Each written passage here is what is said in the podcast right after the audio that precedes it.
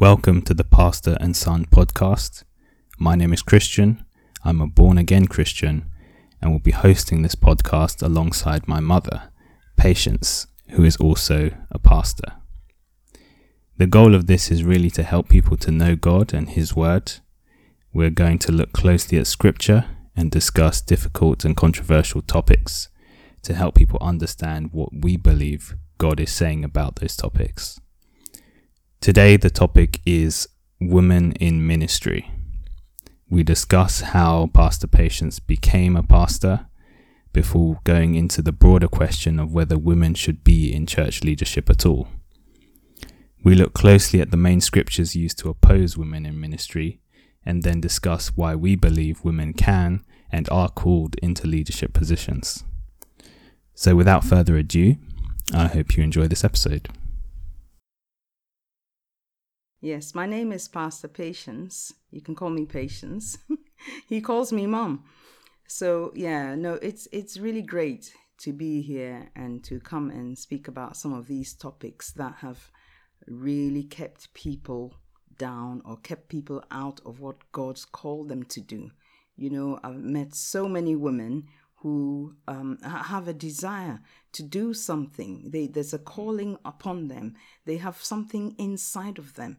But because of wrong beliefs and wrong thinking and things that have been told to them over, over years, you know, we know this over decades, even centuries, that have kept them down. And so they feel unable to fulfill the call on their lives. And there's a desperation some of them are desperate because it's like telling someone not to breathe.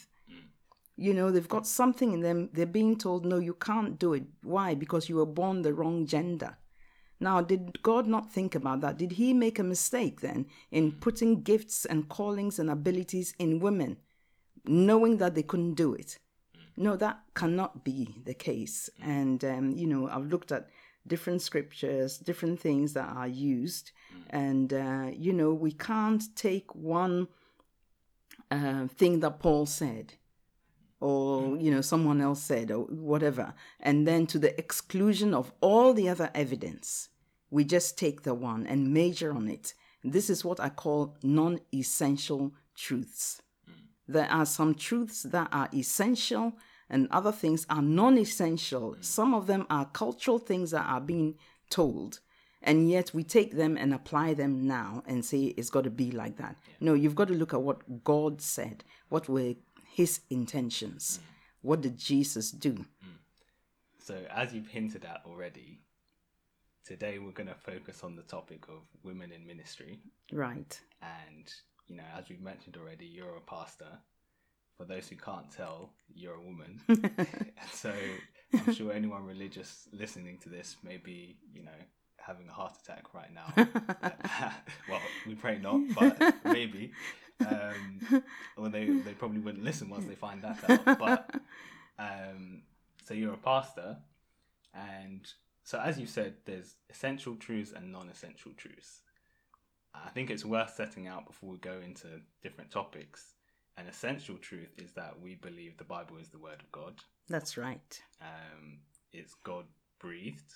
Yes. And I know even Christians today, some will dispute that even, but maybe that will be another topic for discussion later. It definitely is another topic. we can go into why. yeah. But for now, we're just establishing that as what we believe as a foundational thing. Yeah. And so that's why we're going to use scriptures today. Yes. uh, but yeah, before we go into the topic itself, you're a pastor. Where do you pastor, first of all? Well, I'm a pastor of Tree of Life in Watford. Actually, we're not in Watford at the moment, but we are the Watford branch. We meet in Kings Langley, and this came about because of COVID. We had to relocate and so on. So, but we're meeting there. But we are um, a branch of the Tree of Life network that's pastored by Benjamin Conway and Benjamin shout, and Amanda. Shout out to Tree of Life. Yeah, shout out to Tree of Life. We've got we've got other churches where that have all grown out of the main church, which is in Dagenham, and you know it's an awesome church. It's a church that will bring you to your full potential, And, um, you know, yeah, so I invite you. Anybody who's listening, yes. Yeah. So, um, yeah. Mm, okay, Carry on. so I want to start by asking you about how you became a pastor, because I know, Right. obviously, being your child, growing up with you for years and years, you were a stay-at-home mum. You homeschooled four out of five children. Yeah.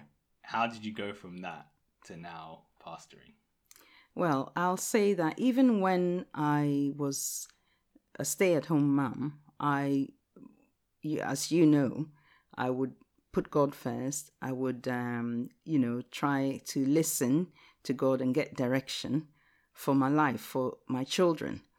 And, uh, you know, when I was homeschooling, for example, uh, it was one of those things that it was purely God's grace. I could not have done it just because I was that smart and I was going to do everything. The Holy Spirit walked with me every step of the way. And this is what, you know, I say to people that you are called, whether you're standing on a platform or you have a, a pulpit or not. If you're a child of God, if you believe, then you are also called and you are chosen. You're meant to do something, even if it's in the school, in the home, at the supermarket, on the street, and in throughout my time, even when I was not pastoring, I would see miracles in the shop, at the school. I would lay hands on people. I would pray with them. I would lead them to Christ. I, I was doing these things already as a normal, ordinary Christian because that's what we're meant to do. Everybody's meant to do that. And so, you know, that was my life anyway. And, um, you know, for years, I, I was, as you know, I was married. and, uh, you know, the, the person I was married to, well, who, which is your dad, was not into uh, women preaching or or pastoring or sharing. I mean, you know, he didn't believe that way, and so eh, he was very discouraging. And if there was any opportunity for me to do anything in any church, he, he didn't like it unless it was a very background, you know, nobody knew about you thing, which was fine with me then because I didn't want to be in the forefront anyway. So I'm, you know, just going to church, doing what um is in my heart to do. I would want to share the gospel. I would want to share things and encourage people. And you know, amazingly, people would just call me and I'd be ministering to them. I would be, you know, encouraging them. I was doing all of that without any pastor title or anything. You don't need a title. Now, listen, if you're out there listening, you do not need anybody to tell you you can now go and pray for the sick. If you believe the truth, go and do it. Just do it. If you're a mom, your child isn't allowed to be sick. Yeah? They start getting ill, you know exactly what to do. You go to the word and you say, By the stripes of Jesus, you are healed. You pray over them and you expect to see results. You've got to see results. So, anyway, um, eventually, I got to a point in my life when I thought, you know, I, I, I'm just not seeing what God says in His Word. There was a lot of things that didn't add up. I was in a marriage that was very, very um, emotionally and mentally abusive. And it's hard for me to even say that in front of my son, but that's the truth. And it was all because it was under this religious law system where the woman can't do this, she can't, you, you, you barely can breathe on your own. You've got to ask permission for everything. And you, you're completely stifled and suppressed and oppressed under the name of God. And I cried out to God. I said, God, that cannot be you. It just cannot be. And I said, you know, in my moment of desperation, I told God, you know, if this is what it is, I'd like to die and come to heaven because I don't see the point of me being here. The only reason I don't want to die right now is that my kids are not old enough. They're not, you know, uh, completely able to stand on their own. So I will be here until then. But you have to tell me something. And uh, anyway, long story short, I found out about Andrew Wommack. I started to listen to Andrew Wommack, and I tell you, actually, it was my husband who found him first and said, Oh, listen to this guy. And from the moment I heard him, I said, This is the answer. Who is Andrew Wommack? Andrew Andrew Wommack, uh, well, he is a minister and uh, American, and uh, he has Bible schools all over the world, really. But there's a Bible school in the UK as well, and um, well, I don't know what else to say about Andrew. Look him up. but he his ministry has uh, it truly blessed me. You know, we put speakers in every bedroom. We were listening day and night. I started to understand that the gospel was actually good news and that it was the grace of God that you came to Christ. It was through grace and faith.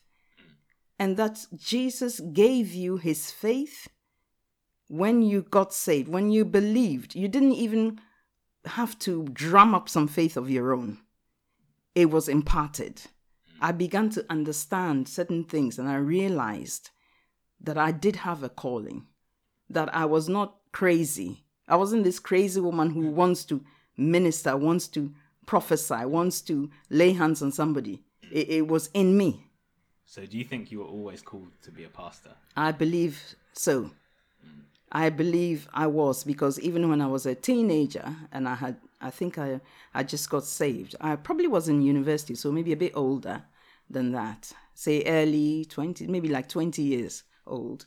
My mother would, would say to me, um, oh, after church, I'm going to come over with my friends. Her friends are all in the church, which, was next door, and they'd be waiting for me.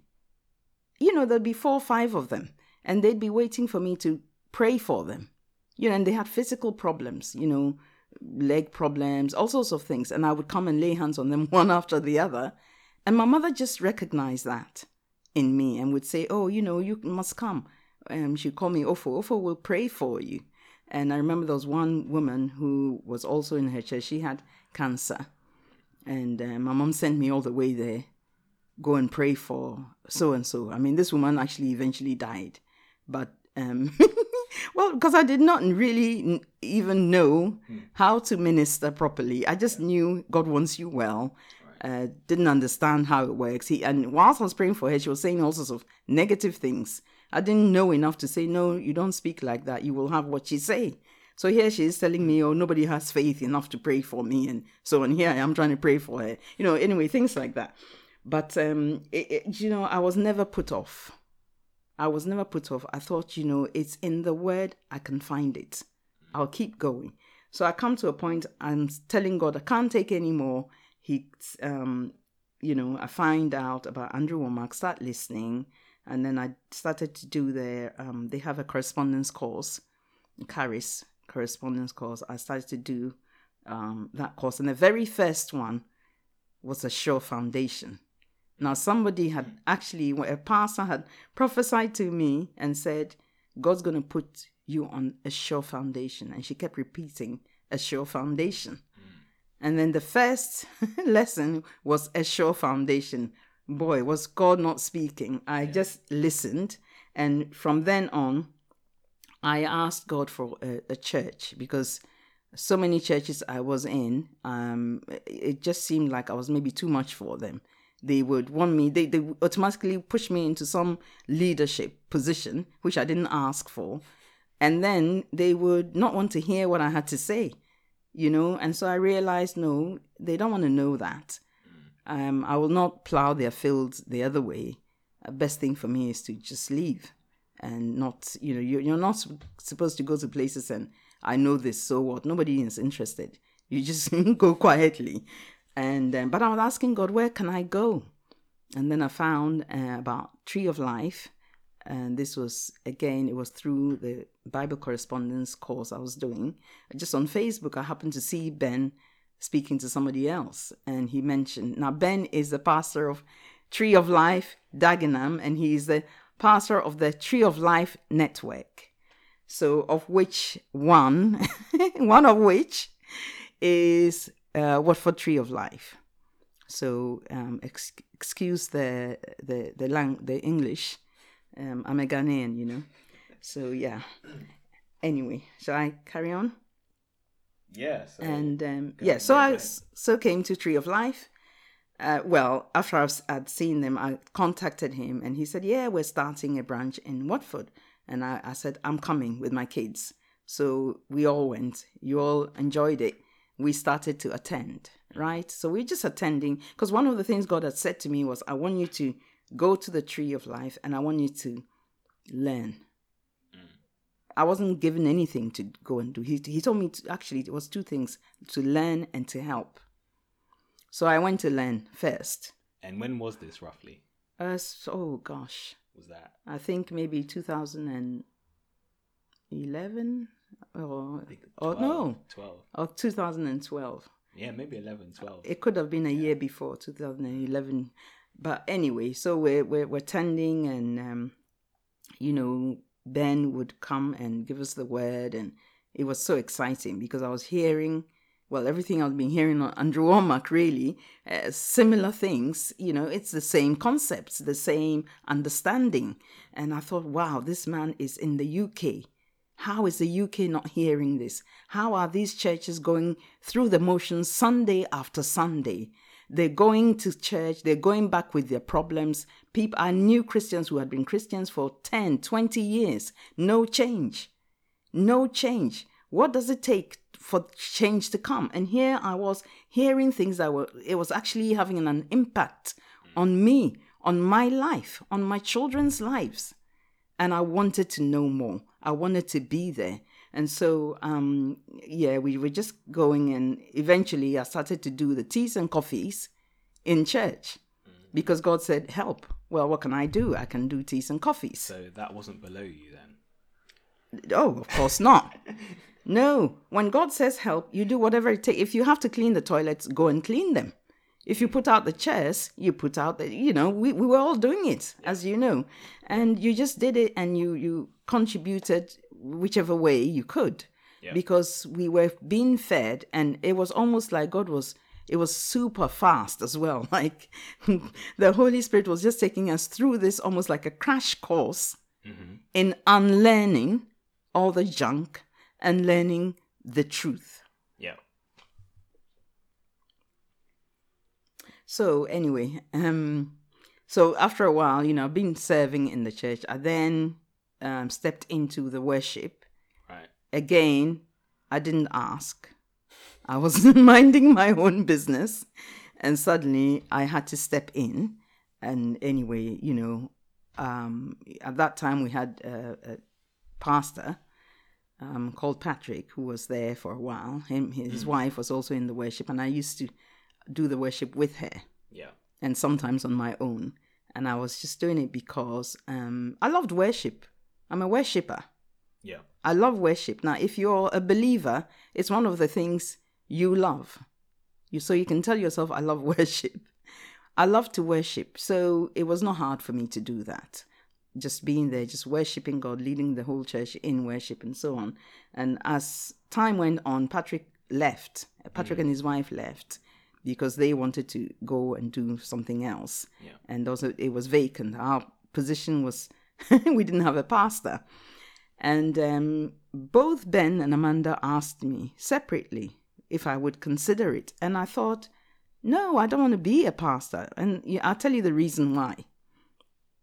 I had seen close up, first hand, well, not first hand, but very close up, what pastors went through, how they were treated, how they were lied on, how they had all these chooks in the back. On and on it goes. We saw some in Watford Yeah. even in that short time I was there, I saw what happened with members of the church suddenly turning on the senior pastor. And if it hadn't been for the fact that God prepared me for such things and said, Look, I'm, I'm sending you here for a purpose. And when the, all of that went down, I spoke to the pastor myself. I said, I want to hear from you, not the rumors I'm hearing Yeah. and different things people were saying. And, you know, he did speak to me. And I was like, you know, God told me to come. I don't buy into any of those things anyway. I'm going to carry on doing what God's told me. And so I was, so I knew all of that, and I thought I don't want to handle all of this sort of thing. And uh, but as I went away and I prayed about it, I felt like God saying, "It's time to step up." Mm. It's time to step up. You've I've been in the background all the time. I was happy being in the background, Yeah. but now God said it's time to go to the next level. the next level was me stepping up to start to pastor because in between I was doing pastoring things already. As I always say, I'm always doing something, preparing the word, giving the word, sharing it. Yeah. And Ben said, "You're uh, you're being asked to do something that you're already doing, basically." You're a de facto pastor. Exactly. And so it was that was it. And um so that's how I started to pastor and um I'll tell you what, it's been such a privilege. It's a real pleasure to serve people. You know, pastoring is serving. You serve the congregation. You serve people. You you see, you're the sheep. Uh, um, uh, the what do you call them? Not the sheep. you the shepherd. You are a sheep of God. Yes, you're one of them. But you are the shepherd. You're called to shepherd those particular sheep, right? And what does a shepherd do? They they they give their lives. They give of themselves. They're constantly looking out for these sheep, making sure they don't get lost, they don't get injured, applying, you know, salve, balm, encouraging them when they need to be encouraged. You know, this is the job of a pastor. You're not there to lord it over anyone. You're there to serve them and bring them to their full potential. Every single person is called of God to do something. And you need to uh, make sure that it is understood. So, anyway, yes. So what's what's some of the biggest challenges of pastoring you've found so far? Um, I think the biggest thing is finding out that only about 20% of the church Yeah. will actually do anything. 80-20 rule. Yes, it's actually true. Pareto principle. Yes. You find uh, there's always the core who are very faithful, they're carrying the burdens, and then you have the spectators who will come and they'll go. They don't ask how a chair got in place. They don't ask how it got put away. They don't ask how that place is clean or not clean, how the teas and coffees appeared, how they disappeared, who washed the dishes. No, no, who is paying for the lights, who is paying for the space. They, they just come and they just go. Now, if you're new in a church, that's okay. If you're a baby, that's okay. A baby doesn't ask how's the light be- bill being paid, or you know, all they know is I'm fed. When I'm hungry, I'm fed. I'm changed. I'm kept kept comfortable, and so it's okay to begin that way. But there's something wrong if after a number of years you're still wanting to be fed and changed and carried around. You have not learned to walk, to run, to look after yourself. Give yourself your own shower, you know, uh, make a little sandwich. You start from there. You start little by little. And um, yeah, that's the biggest thing that you find that uh, so much is left to a very few people. And we would be so much more efficient if more people saw themselves as being a part of that body and therefore contributing instead of spectating. Yeah. Was it Jesus said? Laborers a few. Half. The harvest is is ripe, Yeah, that's right. but the Yeah, laborers, laborers are few. You Yes. more. yeah, But no, I see that as well. Mm. But no, that's amazing. So you're a pastor now. And yes, So okay, let's get into the the controversy that surrounds a woman being a pastor. right, Um, so we're going to look at the objections people have to it. But firstly, obviously, you support women in leadership positions. Um, why do you do like? Why do you think that? Well, if we go back to the beginning, I always like to go back to the very beginning of things. Yep. It says in in Genesis 1:27. In fact, I think I have it here, so I shall read it because you you see what God's intention was when he created man. It says so God created man in his own image. In the image of God he created him. Male and female he created them. Right.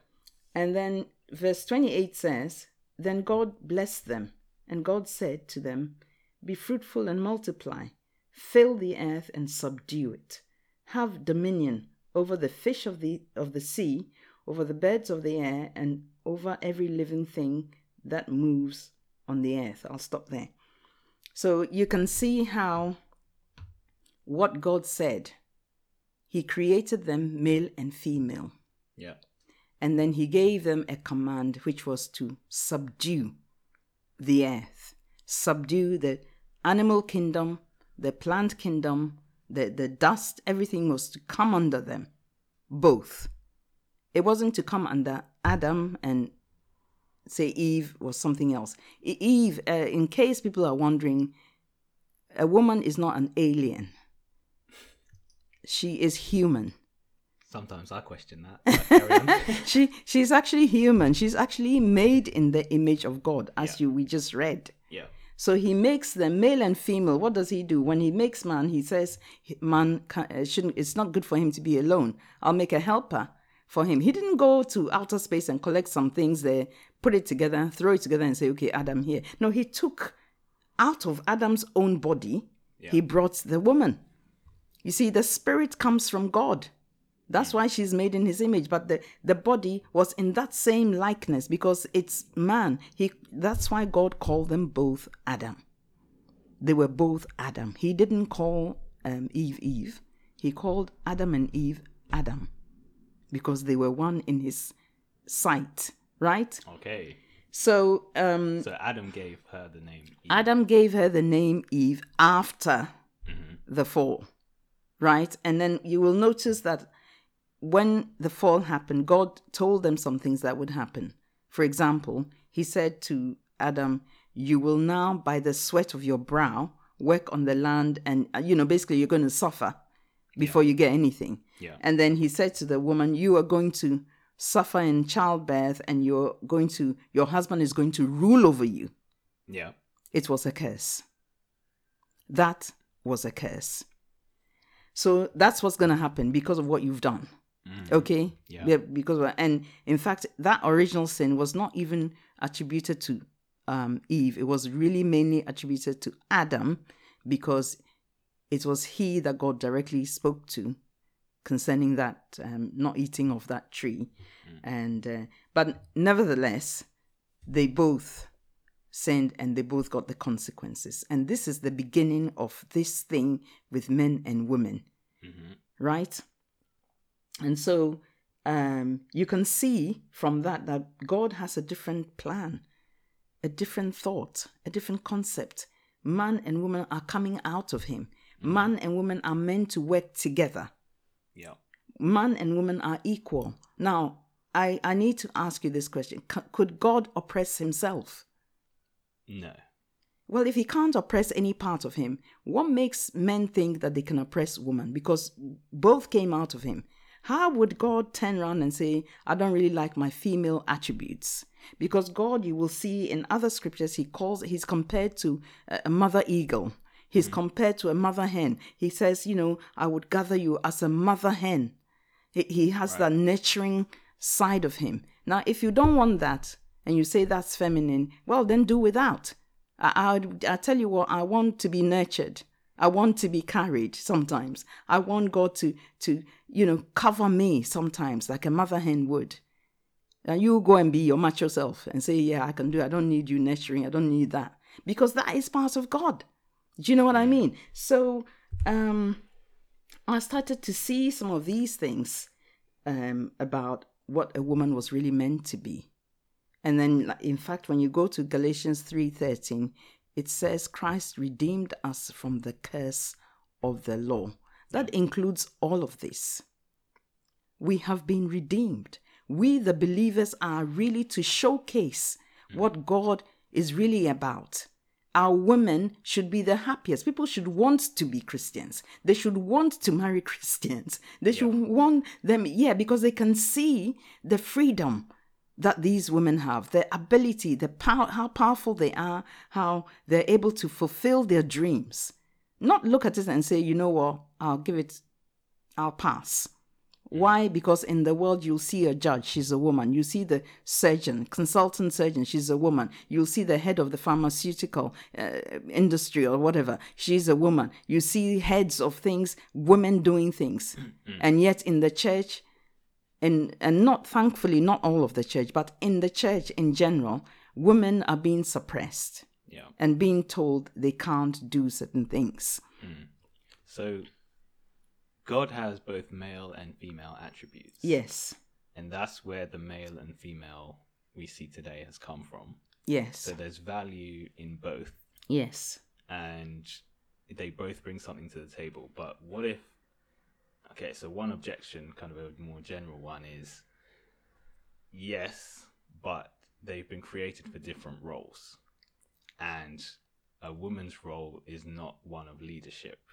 A man has been created for that, like as part of God's order. What, how would you respond to that? Uh, well, I would say that is not true. That is failing to recognize that the woman was made and she's equal. You're failing to recognize that just because you have a different role does not make you less than. You may have a different role in that, for example, women, you know, maybe they have children and they they're the weaker sex, meaning that physically they're weaker. Yeah. Okay, that's a fact. It's true. The man is physically stronger. That's why he's meant to protect. Now, um, so if the woman is physically weaker, but she's stronger in other w- ways, for example, she can bear that child, she can carry it for nine months, she can give birth to it, she can then nurture it, she can, all of the while keeping the home, doing a number of other things. There's something that God's put in women, they are able to kind of multitask more and get other things done. They are emotionally very strong. They have these instincts that, you know, if you're married to a woman who is godly, you, you should be listening to her. Mm-hmm. You know, you should be listening to what she's saying because you could miss a lot of things. So there are other other things that she's stronger in. Yeah. And that's just because God knows that, you know, like it says in the word, a man, woman came out of man, but man comes out of woman. Yeah. So one can't do without the other.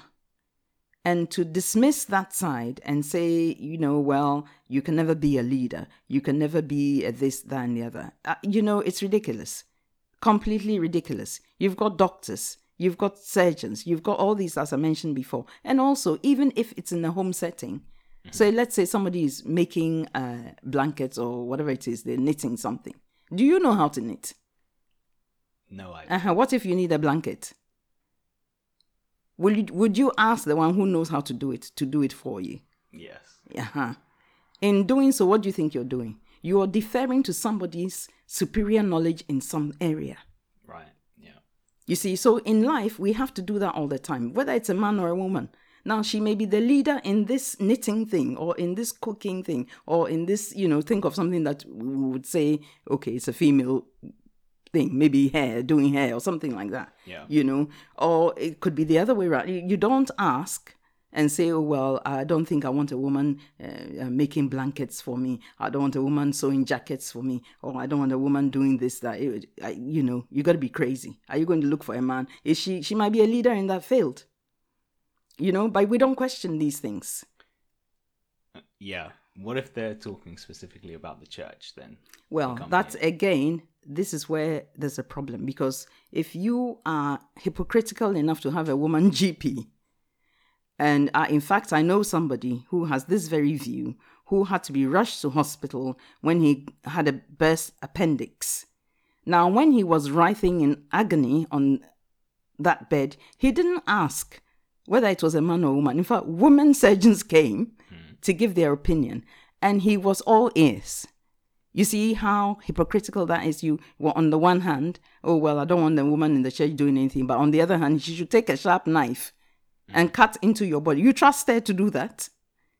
You know? So you're trusting women in life matters of life and death. And yet saying, uh, well, she shouldn't speak. I might get offended if she speaks in church. Uh, but she can speak if I let her speak. Uh, well, should she speak or should she not? or she can sing. You know, did you know that singing is speaking in a song? So you, you can't get by with that. Oh, well, if she's doing worship, that's all right. No, no, listen, guy, she's speaking in the song. Oh, she can share testimony. Uh, Guess what? Testimony requires words. She doesn't stand there, look a certain way, then you know the testimony. She opens her mouth and begins to speak. This is why this whole thing is insane. Because where do you draw the line? And this is so man has made their own rules, their own. You know, we I know of churches where they're having um, you know, a convention something for women, men are not allowed to be there. Something goes wrong, some technical thing, a man has got to come in and sort it out. The women must all freeze in position whilst he passes the, uh, you know, on the platform to sort out the thing. And then when he's coming, they immediately stop talking so that he can pass. Mannequin challenge. Yeah. Till the man leaves. Uh huh. So if an, un- a non Christian sees this, yeah. do you think they want to come into the church? They know you're not right in the head. they know that.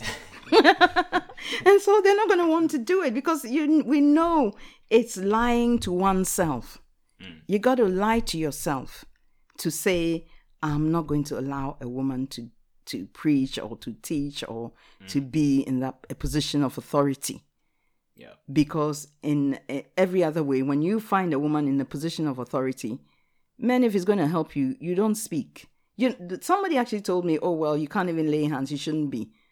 And i said that is wicked. You know why? So supposing you meet a situation the person is dying you know the truth. You say i'm a woman so i can't do it. Sorry you're going to have to die on this occasion. Really? You know? So anyway let's carrying on. Yeah. Okay. So then let's look at some scriptures specifically that are often used to right say women cannot preach or be leaders in the church. Mm, So the first one I wanted to start with is First Corinthians 14. right This okay. is probably the most popular Mm, and the most used. So I'll I'll read verse 34. Well, you know, you can read up and mm-hmm. down to get a bit more context if you like as you want, but I'll just read the specific verse that is used. And that's First Corinthians 14 verse 34. Mm-hmm. So it says, "Let women keep silent in the churches, for they are not permitted to speak, but they are to be submissive, as the law also says." right Doesn't that on its face say women can't speak? on the surface, it would appear that he's saying that. Mm-hmm. But if when you look at this scripture, you have to ask yourself some questions. I mean, if you, you can't be as shallow as to say, oh, he must be saying women should never speak. Everybody knows that's not right. Mm. It, and it can't be. So what do we do? We have to look at the context with within which this is being said and what's going on with the letter. Now we know Corinthians was a letter Yeah. that Paul wrote. This letter was in a format called a responsa. A responsa simply means that it's the reply to a letter that has been written to him. So the way he's written Corinthians in places, he's responding. He's to things that responding the Corinthian church to the- said to him. Yes. He's responding to things that the Corinthian church have said to him or asked him about, right? You can see even from um, um, verse uh, chapter 7 onwards, you can see that he's answering questions, right? Because he will say things like, now concerning this, or now concerning in chapter 8 to now concerning things uh, like spiritual gifts. Actually, that was in chapter 12. You see, he's responding to a question has, that's been asked. And this continues on even to uh, chapter 14, right? Now, when I mention about these responses, these are actual, vo- there are actual volumes of this kind of writing present today. These letters were written to rabbis, Yeah. okay, or teachers to ask them uh, concerning a matter that's going on in the church. How do we handle this? What do we do about this? How do we work out this? And so on. And he would reply, okay, and that's why they're writing to Paul, who they consider he's like a rabbi.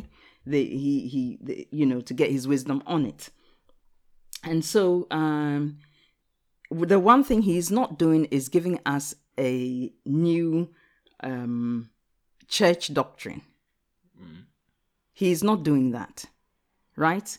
So when we look at it, we will see how where the question came in. And it says here that let's just go back back up a little bit. He's telling them about things, how to conduct yourself in various ways, you know, even in s- speaking, tongues, and interpretation. Hmm. Let two or three speak, and so on. And then he, when he gets to 34, he's quoting what they've said. This is what they said Let your women keep silent in the churches, for they are not permitted to speak, but they are to be submissive, as the law also says. How do I know it's a quote? Because hmm. the law never said. There's, you can read the Bible from, go to the Old Testament, go to the Torah. There's nowhere that it tells women not to speak, not to, uh, they, they must be silent. In fact, in the Old Testament, you had um, prophets and judges who were female. You had military leaders who were female. There was Huldah, there was Deborah, there was, uh, uh, you know, different ones who took action, like Abigail, Rahab. You had Esther. You know, these were women who came, ro- you know, rose to the forefront and took action. They didn't cower and say, well, I'm a woman, I'm not allowed to speak. If you are not allowed to speak, are you allowed to move? In fact, are you allowed to breathe? Hmm. You know, they didn't behave like that. You can see that God used these women. He didn't make a distinction and say, I'm sorry, you're a woman, I'm not going to use you. You know, ridiculous. So he quotes this. You know that this is not coming from Paul. That's how you know, because in, in the Bible, they've just written it all out. It looks mm. as if he's saying everything. He's not. He quotes and he answers. So here he answers. And in this version, you don't see it here, but in King, King James, Yeah. he goes, What? That's the response. That's the response. He mm. says, What? Yeah, it carries on. You know, like he said, they, he's quoting 34, 35. He quotes from them. And if they want to learn something, let them ask their own husbands at home, for it is shameful for women to speak in church. And then in King James, he goes, What? Hmm. Or did the word of God come originally from you? Or was it you only that it was, it was it reached? In other words, are you the only you think that you know better than God? Mm. That you are quoting this. And he goes on to say, if anyone thinks himself to be a prophet or spiritual, let him acknowledge the things which I write to you are the commandments of the Lord. And if anyone is ignorant, let him be ignorant. Mm. You know, he's saying no. Why? The very letter that got to them was taken by a woman. He, Yeah. She may even have read it to them, as was the practice then. So he's saying, What? That's not the case. It mm. shall not be so among you. Mm. And then in verse 39, he says, Desire earnestly to prophesy. Exactly. I was coming to that. Mm. Mm-hmm. And do not forbid to speak in with tongues. And do not forbid. Now, did he yeah. say, did he make a mm. distinction there? no. No, he did not. Yeah, in fact, is he specifically referring to forbidding women from speaking in tongues here? No, because he says, maybe they were. It could be. I don't know. But he's saying, he's gone on to say, after saying what and all that. Right. Now he says, therefore, brethren, desire earnestly. Brethren is who? Is men? Is it men alone? Everyone. Everybody. Desire earnestly to prophesy. How does one prophesy? Do, thou, do are there people who prophesy silently? I want to find them. No. No. So, and do not forbid to what? Speak in tongues. Do you speak in tongues sort of in your eyes or something else? Is it not your tongue that you must open and speak? So it, it, it contradicts right there. Mm-hmm, mm-hmm. You see, and so you have to get into it, get the meat out of it, and not just take at face value because, and I believe people who take at face value already have that agenda within them. Therefore, they find something they think, oh, that supports my position. Yeah, yeah. They don't let the word get in the way. Mm. Not at all of their feeling or their philosophy, or, you know, so long as I can make it fit my philosophy, that's good enough. And this is where some of the things have come about where women are being told, be quiet. And then if we go back, even if you were to say he was saying to them, let them learn in, um, let they're not permitted permitted to be to speak, but they are to be submissive. Yeah. Everybody is supposed to be submissive, not just the woman. And we have a scripture supporting that. And what's that? and it's in Ephesians 5 25. In fact, it is the very chapter where we see what God says to the man and what God says to the wife. But he begins, let's just go to it. You'll see how um, he begins by saying something at the very beginning. And so let's go to 20. Right, let me see if I can find it. So Ephesians right, let's 5, go. Ephesians this 5. is this is also quite a well-known passage Yeah. where certain instructions are given Mm-hmm. um specifically wives submit to your husbands Yes. one husbands love your wives just as christ also loved the church Right. now you're saying submission which is a big topic within itself but it connects to what we're talking about so Yeah. you're saying there's an everyone has to submit in some sense Yes. Because it says here in verse 21, this is um, Ephesians 5 21, submitting to one another in the fear of God. Mm. This is everyone is supposed to submit to one another. If you're in the body of Christ, we are meant to submit to one another out of reverence for Christ. Mm. So it's on the backdrop of that. He goes on to say, for the, the um, wives, submit to your own husbands as to the Lord. yeah For the husband is head of the wife, as also Christ is head of the church, and he is the savior of the body. I don't think I need to go explain deep into this. You can hear the words that are being said. Head of the wife, Christ is head of the church, and he is what? Savior. hmm So man, this the headship requires you being a savior, you giving of yourself, even unto death. You are meant to to um love your wives in that way. hmm Okay, and then he goes on to say, therefore, just as the church is subject to Christ, so let the wives be to their own husbands in everything. In other words, your wife is meant to be subject to this loving that you're loving her. This is what you've been asked to do. And you see, one of the things I was uh, I found out is that submission is inside love, and love is inside submission. That's why, uh, uh, you know, God doesn't say to the woman, "Oh well, you just submit to, to Him. Never mind about loving Him. You don't have. You can hate Him. Submit to Him. That's not submission. That is oppression. That is abuse. You don't do that. You've got you submit to someone because you love them. You love someone because you can submit to them. Okay, so the two are always working one to the other. yeah And so he says um, in verse 25 Husbands, love your wives just as Christ also loved the church and gave himself, gave himself for her that he might what? Sanctify and cleanse her with the washing of water by the word, that he might present her to himself. A glorious church, not having spot or wrinkle or any such thing, but that she should be holy and without blemish. Mm-hmm. I- It's a lot, it's very deep in there. There's a lot that he's saying. So husbands ought to love their own wives as their own body. So why do you think there's a specific emphasis on wives submitting to husbands? Because men don't want to do this. They, they want to emphasize just submit to me. It doesn't matter what I do. It doesn't matter whether I even have a mission or I don't have a mission. It doesn't matter whether I know where I'm going or I don't know where I'm going. I just want to be in control. And so you they see submission as an issue of control. Submission is actually the freedom to serve another person. It's voluntary, it's not by force. If you force submission, eh, it's not biblical, eh, you know, submission. It becomes an abusive situation, an oppressive situation. Um, you know, this is what is not understood. And he's meant, so when two people are getting married, this is what the man is saying, I'm going to be doing. This is what the woman is saying, I'm going to be doing. Why? Because they're both working towards that very same goal.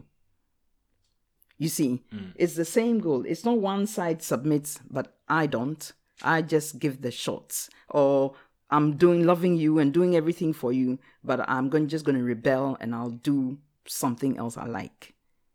Hmm.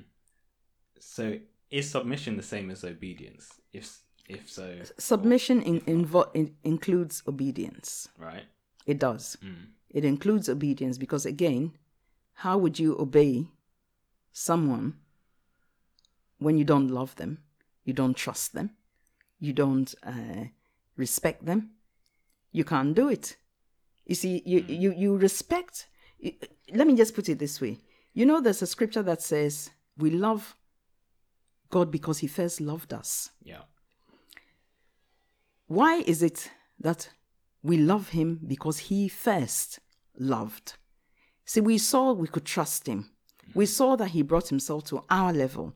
We saw he put us first. We saw he was doing good to us, that he wanted the best for us. So you can love.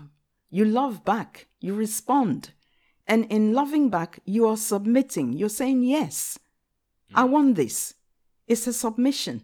This is why the word sub- submission has been so abused and so misused as to put you off the moment you he- hear it. But in actual fact, it runs throughout the word. Submitting one to another, submit to God and flee from the devil. You submit to God. You submit to your pastor. You submit to your um, boss, for example. Different ways that you submit. You submit to somebody who you've asked to make something for you. There's a mutual submission. I'll do this for you. You give me this money. Hmm. Okay. In business, you are doing the submitting, and someone else will, is also submitting to you in order to get something done hmm. It's not a one size thing. Well, some people do all the submitting and some people do none of the submitting. That's not love. You're not doing the first thing you were even told love because yours carries more than ju- just submission. Yeah. Do you see what I mean? Mm. So I'm just saying that it's a it's a mutual thing. You just got to, you know, you submit to one another another out of reverence for Christ. It's not a straight jacket of mindless obedience. Otherwise, you wouldn't have heard Peter saying, "We will obey God rather than man." Hmm. Why didn't they just say, "Well, okay, you're in this um, environment. The, these are the leaders. They're telling you what to do, and you just submit." Does the Bible not tell us to obey our leaders? So why are we supporting them when they're saying, "No, we are not going to obey you. We'll obey God"? This re- this is also included in this. Hmm. In the submit, just remember that hmm. I will obey God rather than you. So if you start to mistreat and harass and torment, I'm not going to submit to that. Hmm. I'm going to call you up on it hmm. and say you need to be doing you you you know I'm not you're going to not talk to me like this. You're going to not you know Yeah. oppress me. Hmm. What you said about God first loving us is quite a big thing here, I think, because knowing God loves you unconditionally, that helps you to submit to Him. Because Yes, love creates trust. exactly. firstly. If you know someone loves you unconditionally, you trust them. You trust when them. you trust them, you'll submit to them. It's automatic. So yeah, It really is, Yeah. you know, and I, I uh, say this so many times that if you would just do what God said, so your wife will trust that completely. right. And there's no, you know, this is automatic. That that's the reason why God didn't say to the woman, uh, well, love the man. He knows she's going to love the man. She's not, he's not saying from today onwards, woman, there's only one thing required of you submission, no love. And he's not saying to the man, from today onwards, there's no submission involved in, in this love. Because both of them have the other in it. And one cannot work without the other. You can't love without submission. You can't submit without loving. And so it's part of the reason these are the instructions given because men and women being, you know, different in certain ways and things, that they have kind of a proclivity to tilt one way or the other. hmm And so the emphasis for the man is on loving Yes. the woman. Yes. The emphasis for the woman is, Is submitting. Submitting to that love. Right. Yeah. submit you know I'll, I'll give you an example i've i've i've met people and the man was loving he's trying to do the right thing he's being the man of the house he's he's you know serving her serving her in every way he can he's providing for her he's you know whatever she needs he's ready for her to have it. And what does she do? Throws it in his face completely doesn't want to listen to him wants to do her thing go out when she wants do this when she wants and you know all in the name of i'm independent. Well you don't need to be with that guy. Go and find your own independent self wherever you are and continue because mm-hmm. you are throwing it back in his face you are to submit to his goodness his kindness his gentleness to you his helping of you his you know his voice is important to you why is his voice so important? Because you love him and you respect him. So when he's saying, you you know, you you're listening. Now let's put it the other way, where the man is abusive, dismissive, demeaning, oppressing. uh, You can't have this. I mean, I was in a situation I couldn't use my own address. I couldn't have a bank account. I, I couldn't even have a British driving license for crying out loud. You know you can't speak in church you can't stand over there. You can't you can't wear this. You can't wear that. That's not submission. That was abuse. Hmm. And because for years i was trying to wrestle with these things what where am i? I didn't want to do the wrong thing. Yeah. Okay, so I want to make sure I understand it. I spent a lot of time looking at these verses and saying, okay, where do I draw the line? And God started to show me that in actual fac- fact, I was responsible for the some of the abuse in that I had not only put up with it, but I had enabled it. You see, again, you're not meant to enable abusive behaviors. You are supposed to draw boundaries and say no. And I tell you, I, it's a shame that so many uh, men, especially, are allowed to be carnal, to be immature, to be, oh, I'll have it my way, or else. It's always me, I'm taking the highway and the high road, and this is what I say. This is my house, this is my drink, and this is my food, and my this, blah, blah, blah. You see it all the time. And they, they claim to be married. It's not a marriage, it's a joke, a sham. You know, and you, you have to. You, Shambolic shambles. completely because if you don't want to marry a human then you got to find some other species Yeah. and if you're marrying a species like yourself then they are like you Yeah. anyway mm. Mm. that's a joke but yeah you get the point mm. Okay. So we've touched on submission a bit there.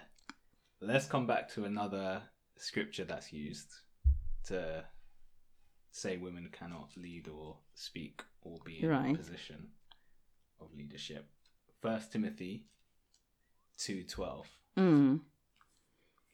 right let's go there Well, in fact, we'll start at eleven.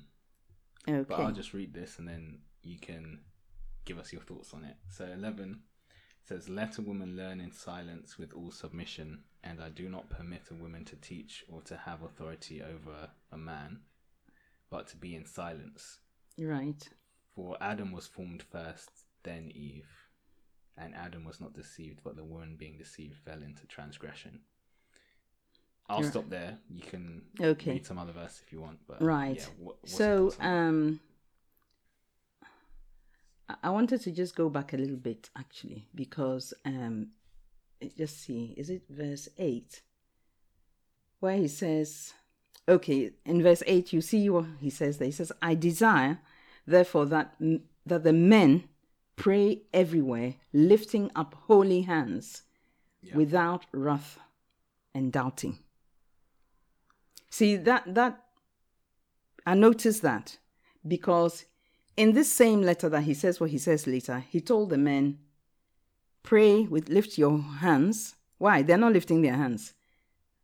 They're vexing. They're getting annoyed. You, you can't tell me lift my hand. No, I'm not going to do it. I'm a man, blah, blah, blah. Because it says without wrath. They're getting vexed and doubting. They're doubting this whole thing. No, I'm not doing this. Okay, people are bristling and so on. Then he goes also in like manner. So also you, the woman, don't come there. You've adorned yourself with this. That you think that's all there is to you, you know. But instead, it should be, uh, you know, what's within. Because it says, in like manner also, that the women adorn themselves in modest apparel with propriety and moderation, not with braided hair and or gold or pearls or costly clothing. He's not saying don't ever wear them. See, we always want to say what isn't there. He's not saying that. He's not. He's just saying don't use this Yeah.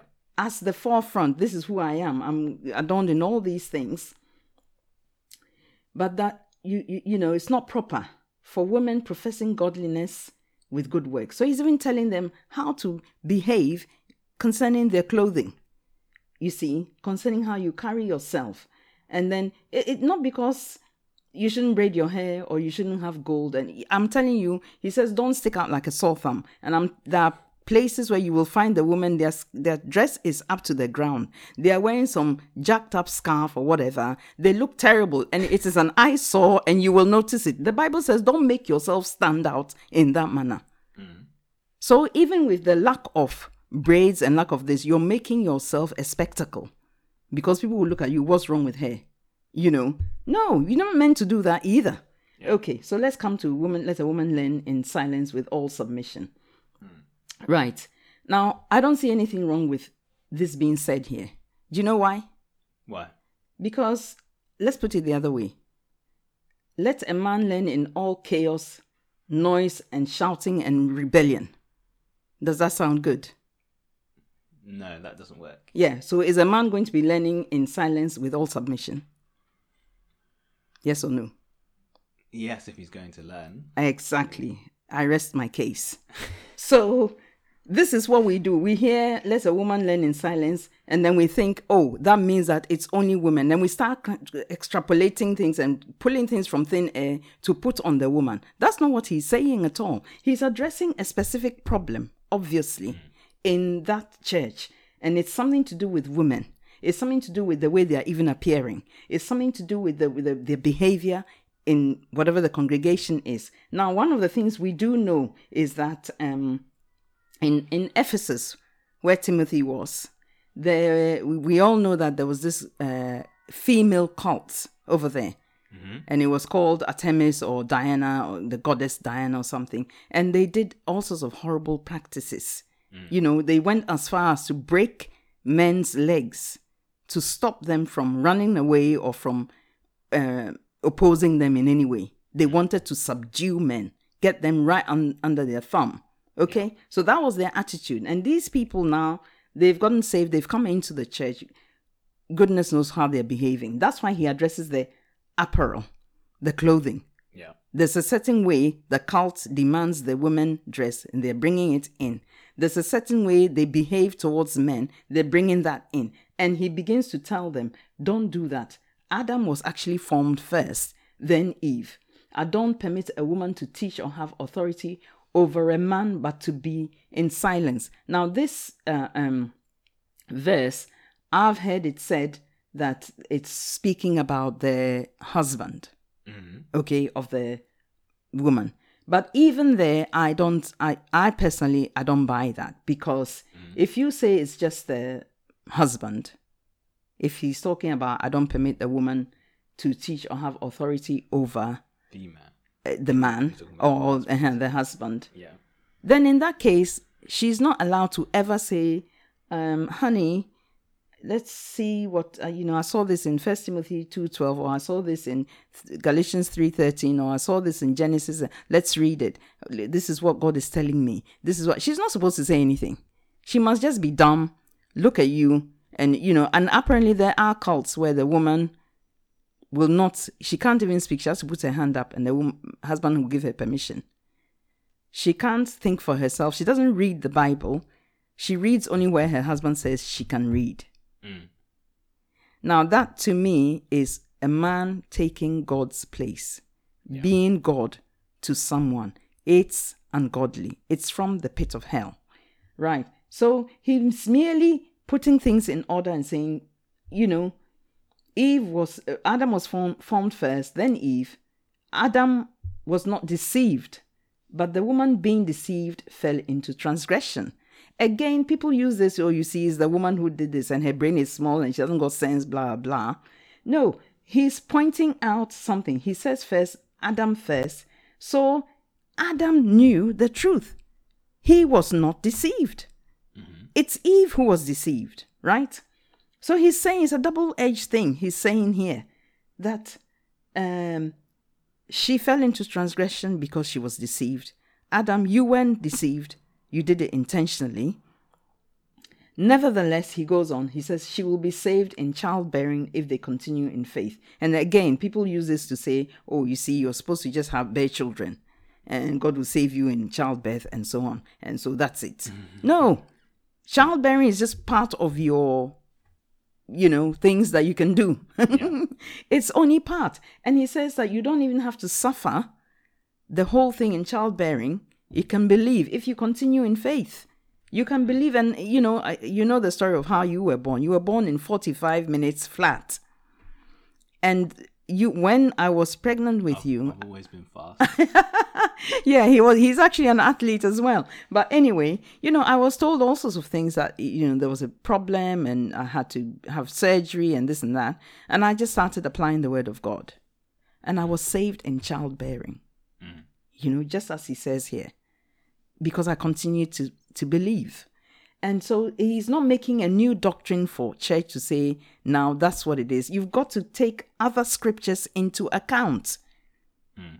And in other places, you see Paul uh, supporting equality. You see Paul calling women fellow workers, fellow apostles. Mm. You see, uh, you know, so many times he's describing them as his fellow workers and so on. He can't at the same time say they should be silent. How are you going to be a fellow worker when you are you're mute?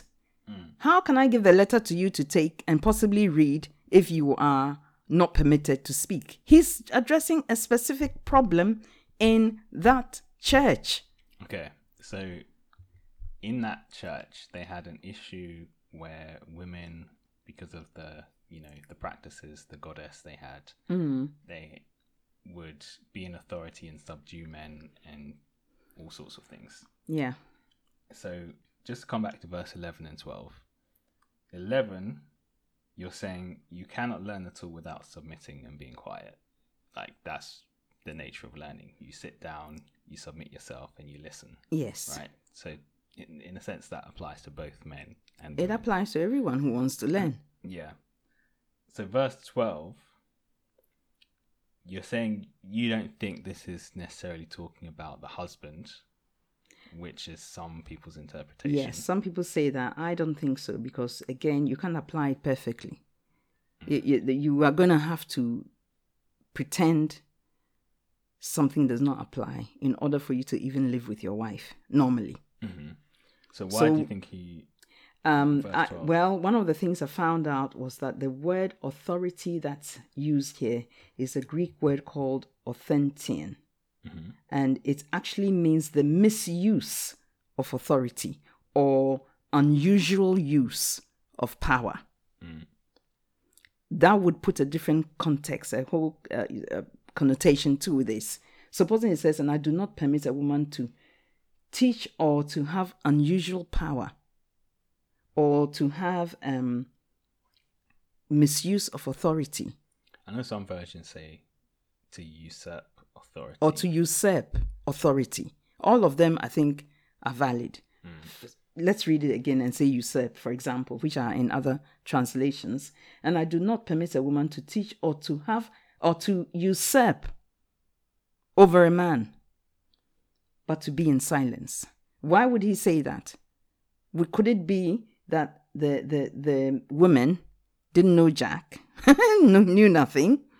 They've come in, they want to usurp authority.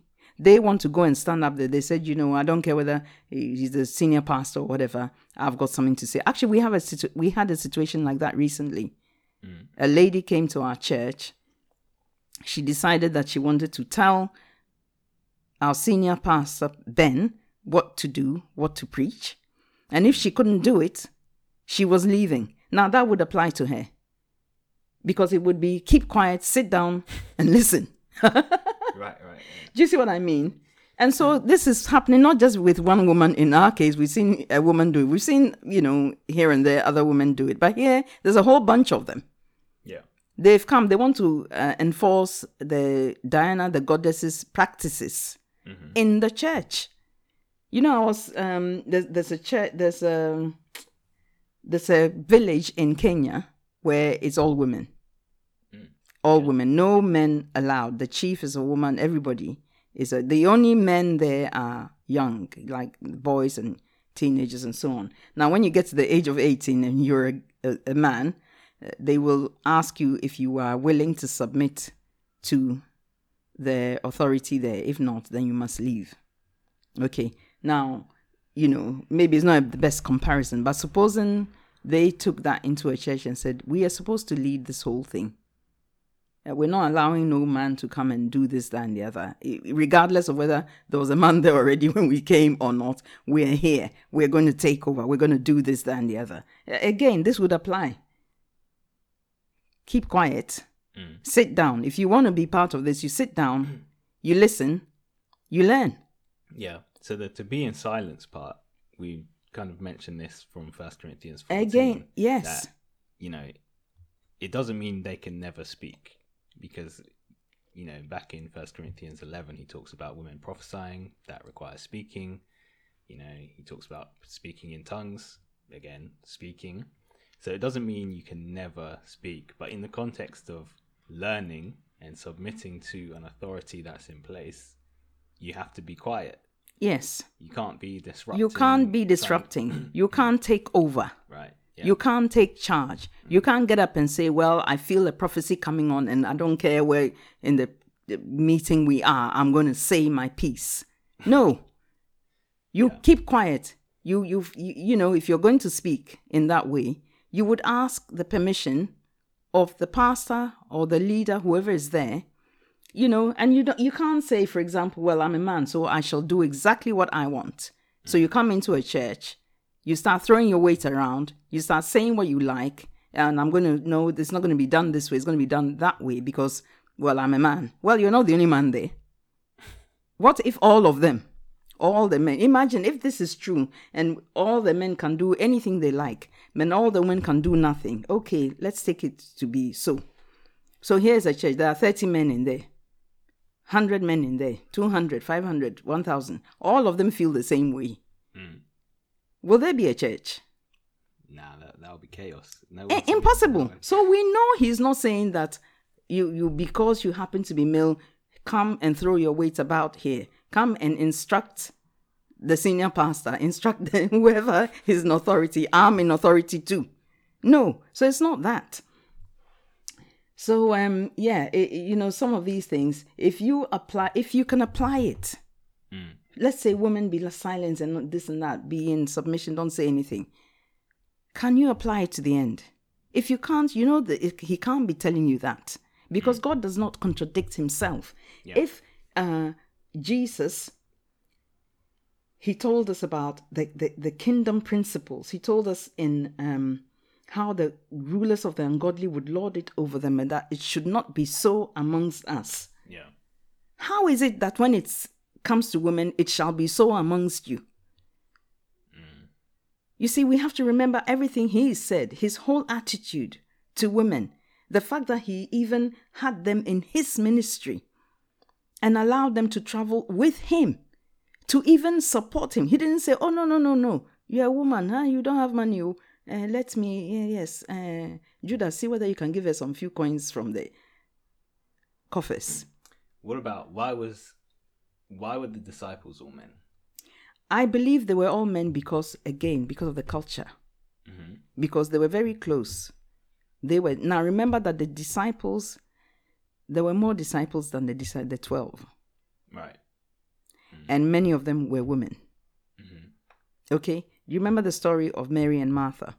Yeah. Mary did something that was very unusual in that instead of going to the back there and cooking, whilst the men were there listening to the rabbi, mm-hmm. she broke all rules, all conventions, and went and sat at the feet She of Jesus. she learned in submission. Exactly. she sat at his feet. Now, when they say you sit, sit at somebody's feet, it means that you are a disciple. You are not just hearing, you know, let's just hear this and go my way. No, you've sat under him. Yeah. That's what she did. And she was not meant to do that. And who objected? Martha. Martha says, Here I am, I'm doing the usual woman things. And she's there. Instead of cooking with me, she's there sitting at your feet, thinking that Jesus would say, Yes, Mary, don't you know your place? Go back there and go and do the cooking. Mm. What did Jesus say? He said, Leave her alone. She's chosen the better part. Yeah. She saw that this is what I'm to do. And Jesus supported her, mm. approved of it. So how can he then later on say, no, you know, you must, because I know churches where the women sit at the back, all of them. I know churches where the okay, the women sit where they like, but they can't be a leader. Mm-hmm. Some of them they say that you can't do anything, but you can preach to the children. Is are children part of the body of Christ or not? Yeah. Uh huh. But you can preach to them. You know, they keep making these distinctions here and there, all man made. That's why you can never be consistent. Yeah. It's got to be completely inconsistent because I think the woman can speak, I think she can't. I think she can speak, share her testimony, but she cannot preach. I think she can prophesy, but she cannot this. Who, who brought all those things? Man. Yeah. So um, yes, we see that um, it, it's not giving us a doctrine that we are to follow. It's not. It's addressing a, situation, a problem in a church, and you know you see these these problems happen even today. You know, women doing things like this, it, it happening now, and you know men also. So we know he didn't say men should learn in chaos and learn in rebellion and learn. He's even telling them, stop being angry, lift up holy hands, stop the doubting, because they must have been. Now, does that mean uh, we're going to apply this to say, you know, as for men, we, we found out one thing about them. They're always angry. They won't lift up their hands and we won't, they're always doubting based on this scripture. Are we going to do that? No. No. So why are we taking another scripture to apply to all women everywhere at all times? You see my point? Yeah. And so, eh, eh, you know, you only try to apply this if you already have it against women mm. in the first place. Yeah. Because if you don't, you would see that no, it cannot be every woman is being told to keep quiet. Mm. Some are being told to keep quiet. There's a reason for it. Okay. To read on then, Yes. we'll go through one more main objection used, and Okay. it's a natural continuation because we just read First Timothy two up to verse fifteen. So let's just go into First Timothy three, Okay. and this says, "This is a faithful saying: If a man desires the position of a bishop, Right. he desires a good work. A bishop must then be blameless, the husband of one wife, temperate, sober-minded, of good behavior, good good behavior, hospitable, able to teach. Now, the part which is emphasized is Mm-hmm. Yeah. husband of one, Of one wife. wife. Yes. Doesn't that mean it has to be a man? No. Again, this is how we interpret the Bible. All the time we want to say what it did not say. Yeah. We are always taking a verse and saying that implies that, or that means this, or that means that he's saying this. He, he has not said anything about a woman. He's addressing a situation like we saw earlier with um, in First Timothy 2 12. Again, he's addressing a problem. So he's now addressing the men. And he's saying, it, it- you know that back then it was quite common for men to have more than one wife. Mm-hmm. You know, culturally acceptable. Yeah. Okay. So it would be that. And he's saying he sh- if he desires that position, he's going to be an example. So he should be um, have just the one wife, and he should also be temperate, sober-minded, of good behavior. He there are other things he's saying. It's not only you're married to one woman. That's not enough. You must be sober. Sober-minded is not just I'm drunk and I'm sober. It means that you are focused, you are uh, kind, you are doing what's right, you're good to your wife. These are all part of being sober-minded and of good behavior, hospi- hospitable, able to teach. All of these things are being, you know, told him, not given to wine, not violent, not violent. And yet we have men today who are men of God, violent towards their wives. Violent. You know, and those who are not violent because they're scared of the law and going to prison, they use their tongue instead. And they use manipulation and all kinds of tactics to subdue and to reduce the wife in some way. You know, he's saying, don't be like this, not greedy for money, but gentle, not quarrelsome, Yeah. not covetous, one who rules his own house well. How do you rule your house well? Again, we immediately go to a carnal way of thinking because we think of ruling as somebody with a big stick, holding everybody at ransom and making them do stuff. We've just read um, what Jesus said the rulers of the ungodly lord it over you. Yeah. It shall not be so among you. What about that don't we understand? So when you hear uh, the word rules his own house well, guess what he's doing? He's serving his own house well. He's not letting them run around with rags on their backs. He's not neglecting their education. He's not neglecting their food or where they'll sleep. He's facilitating things for them, ruling his house well. That's what it means.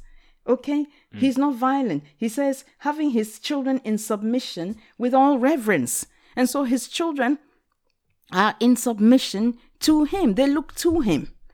They are looking to him. They are depending on him. They are what? Loving him. This is what this is the picture. You see, not somebody's got a big stick.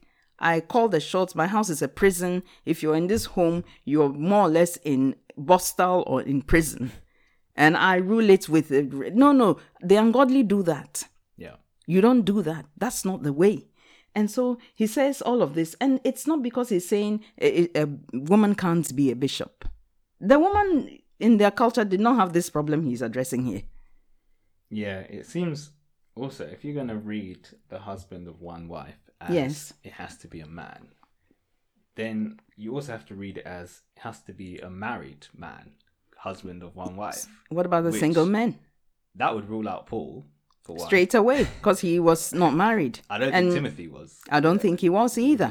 So there are many, many men that would not be. That's why it's what he's saying. Don't don't try to dredge up. What is not being said in order to make a doctrine and make an application from there. This is where you're going to run into problems because you're going to say, oh, well, okay, it's just a, a man of but one wife. So, okay, the bishop can only be married and, and so on. Mm. And then you ignore everybody else. Suddenly, you've got a bishop who's not married, you're in trouble. You've got a bishop who's a woman, you're in trouble. How do you reconcile the thing? Mm. You see, and this is where you begin to sear your conscience because you, you've got to lie to yourself now. You've got to be a hypocrite in order to even run the church. And God has not put that on any of us. Yeah. Another interesting point which kind of sealed it for me. Mm. In verse 12, he also says, Let deacons be the husbands of one wife. Yes. In Romans 16:1, he says, I commend to you Phoebe, our sister, who is a deacon of the church Exactly. in Cenchrea. And I looked up the Greek words just Yeah. to check. It's the exact same word, diakonos, if that's pronounced It's- correctly. Deacon or servant. Or servant. Yes. So he can't be saying he can't be saying man, no. because he commends Phoebe. because he commends Phoebe. He, he- you know, like he said, let the deacons be the husband of one wife, ruling their children and their house as well. And he, he's not saying that if you're uh, uh, unmarried, you can never be, or if you are female, you can never be. He never said any of that. Mm. And in fact, if we, like you've just said, you see in other places where Paul is commending women Yeah. and calling them his fellow workers and so on. So that's not what he's saying at all. This is the thing where we take something out of context and we want to make all sorts of things out of it, which the Bible never said. And like I always say, when you read some of these things, do you think that um, he's saying the opposite then for the other side, the other gender? Of course not. Mm-mm. No. So we can't uh, just contradict all the teachings, take pull out a few verses and make an entire doctrine, an entire um, law out of it. You know, we're called to be free from the law. Yeah. And you know, one of the things that amazed me was when in the Old Testament, even under the Old Testament, with all the laws they had, mm-hmm. they never said that to a woman don't speak. Mm. They never said that. That's why you had prophets who were women. Yeah. They, you, they didn't say don't act. Jael, the wife of Heber, took a tent peg Mm. and drove it through this, uh, whatever his name was, his temple. And she was hailed a hero. This is this is something that you know today's woman might quake, mm. but this woman had chutzpah or guts, and she did it. Yeah. Yes, and it was to save a nation and save her people. Esther. You mm. see, Esther approaches differently. See, whereas Jael goes with power and courage and warrior like attributes that made her able to do that, Esther goes with softness and I'll entreat. Then you see uh, Deborah. She rises up, military leader. She commands. Then you see Rahab. She says, "You know something? I need to act to save my family." You you see all these things. Abigail, her husband. If she had followed her husband, all of them would have been killed. But she went against what he wanted. How dare Abigail go and collect all that food to go and give to David when her husband had clearly said, I'm not giving you not even a, a mouthful of milk, nothing. But Abigail, realizing he was foolish, did not submit to him. She submitted to who? God. Yeah. Because he's being foolish, he's, he's going to cost us our lives. And she says, Saddle the donkey, hurry up. Collected everything and went and fell at the feet of David and said, Please, my husband hasn't got sense. Forgive him and accept this from my hand. Basically. So if we are just to do this blind submission here and there, I mean, nations could perish. Certainly, homes will be gone. Mm. Because today he's drunk and he says something stupid. Oh, well, I'll do it then. But when will you say, no, no, that thing that you're saying, no? It's not about I'm just male and I'm just female, and so anything that comes out of my mouth because I'm male must be gospel. Anything that comes out of your mouth because you're female must be devilish. Because then people are going to have to find other ent- bodies, entities to marry, isn't it? Yeah. So anyway, yeah, that's that's um Yeah. I think we, we, we get the point. And you know, to, to silence God's creation, intelligently designed to fulfill God's will, mm. is nothing short of demonic. Mm. You know, many years ago, um, God gave me a vision, and I saw it was a man walking. He's walking towards me, but one side of him is kind of rotten, and he could barely pull that side along. Mm. And because of the burden of that half of his body not working, his body that was working was overloaded and could not actually function properly either. And God spoke to me and said, This is the condition of my church mm. because they have suppressed half and they're trying to take on everything. I didn't call them to. Mm. So instead of allowing the women to take authority in the church, in their positions, they're being stopped. And therefore, the church as a whole is not functioning as it should. And all of that is changing now because God is calling women from every walk of life to take their place, to begin to speak out, not just in the church, in the world also. Yeah. You see, in the world, women bring something else. And one of the things I always say is that a woman doesn't have to lead like a man. You see, there are differences and there are different ways of leading. L- look at Esther and the way she led, and look at Deborah and the way she led. You don't have to do it like a man does. You've got different strengths. Yeah. You see, so you use those strengths and those abilities and, and you know, the insight that God's given you. And then the man uses his strength, his abilities, his insight. And they're different. They complement one another. Not against, we're not supposed to be in this war, this permanent war since Adam and Eve. been fighting Yeah. and given rise to all sorts of things feminism this that that it's all about the oppression that women experience around the world over across the globe Yeah. so um yeah just to encourage the women Yeah. No, I think that's a a good place to conclude. yes It's been interesting discussion. I'm sure this is a topic we'll probably come we'll, back to. we'll we yes we will there's a lot. revisit it Yeah, because there's more there's a lot. there's more But Praise yeah, God. Okay, for those who have listened this far, if you enjoyed what you heard or found it helpful or encouraging, then please do like, follow, and subscribe. And there'll be more coming soon. So, from Pastor, Patience, and me, goodbye for now. goodbye Thank you.